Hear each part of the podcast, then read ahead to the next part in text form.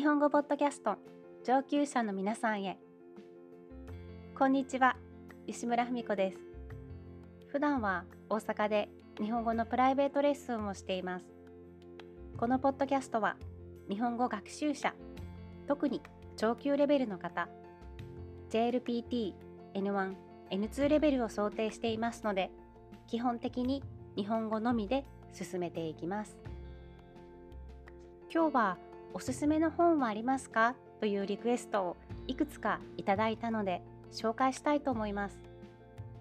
日本語のテキストなど学習者向けのものと日本人のために書かれた本の両方をおすすめしますね。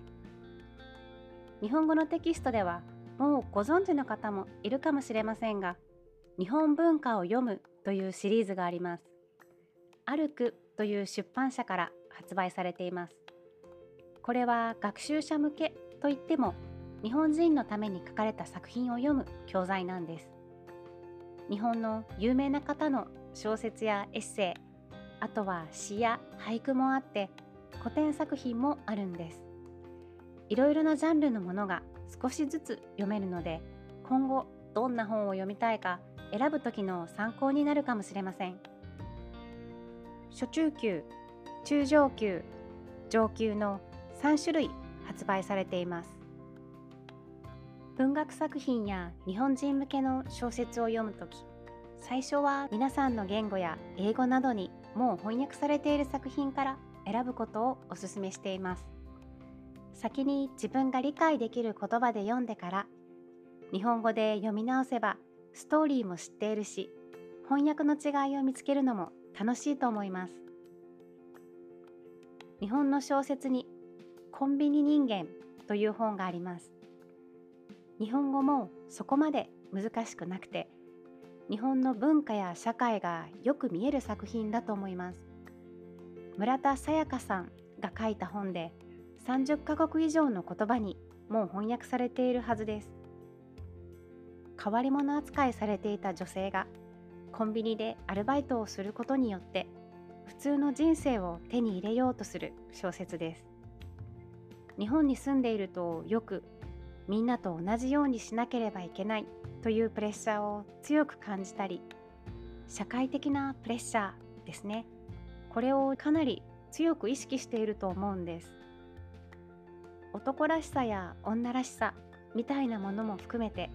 悩んでいる人は多いんじゃないでしょうか。私は英語版も読んでみましたがやはり日本人なので日本語で読む方が生々しいというかユーモアの中にある恐ろしい感じがよりはっきり伝わってきました。コンビニ人間ちょっと変な小説なので主人公のことが全然理解できないという人もいて賛否両論です。おすすめしていいかちょっと迷いましたがよければ読んでみてください。同じように世界中で読まれていて翻訳版がたくさんあるのは村上春樹さんや吉本バナナさんですかね。バナナさんの日本語はシンプルで読みやすい表現が多いので最初に読むのにいいかもしれません。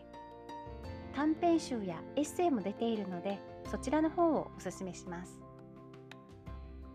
私が好きな小説家は伊坂幸太郎さんです。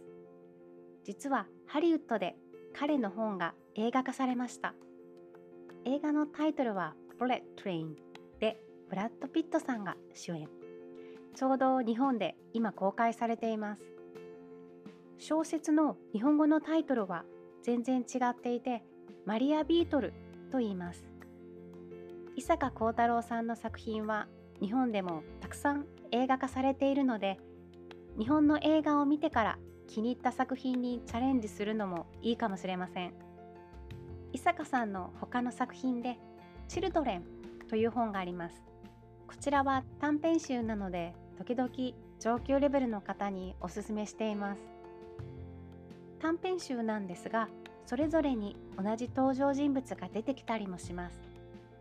少し時系列が前後するので分かりにくいところもあるかもしれませんが一つ一つ独立した話としても楽しめます。日本で映画化されている伊坂さんの作品で私が好きなのは「オー・ファーザー」です。ミステリーなんですがコメディなので映画もとっても面白いです。小説以外ではレッスンでも使ったことがあるんですがクールジャパン外国人が見た日本という本があります。ご存知の方もいるかもしれませんが NHK の人気番組クールジャパンで司会をされている鴻上庄司さんが書いた本です。外国の人から見た日本について実際に番組で取り上げたものやエピソードについて書かれています。小説はちょっと難しいという方はこういう本の方が最初は読みやすいと思います。この作家さんは劇作家さんでイギリスの演劇学校に留学した経験があるんですね。少し古い本になるんですが彼が39歳でイギリスの演劇学校へ通った体験談を書いた本「ロンドン・デイズ」という作品もあります。私はこの本が大好きなんです。留学の経験や語学学習について興味がある方イギリスの文化あと演劇に興味がある方ならかなり楽しめると思います。クールジャパンよりはロンドンデイズの方が難しい言葉はたくさん出てくるんですが上級レベルの方にぜひ挑戦してみてほしいです。20年以上前の本ですが今読んでも面白いと思います。本を読むのは漢字も表現も難しいと思います。100%理解できなくてもいいし時間がかかっても少しずつでも楽しいと思える作品に皆さんが出会えるといいなと思っています言葉や文法の問題だけじゃなくて日本人が読んでもよくわからない不思議な作品や難しい作品好き嫌いが分かれる作品ってありますからね。読書が大好きなのでまだまだおすすめの本はたくさんあるんですが長くなってきたので今日はここまでにしたいと思います最後まで聞いてくださってありがとうございましたそれではまた次回西村文子でした。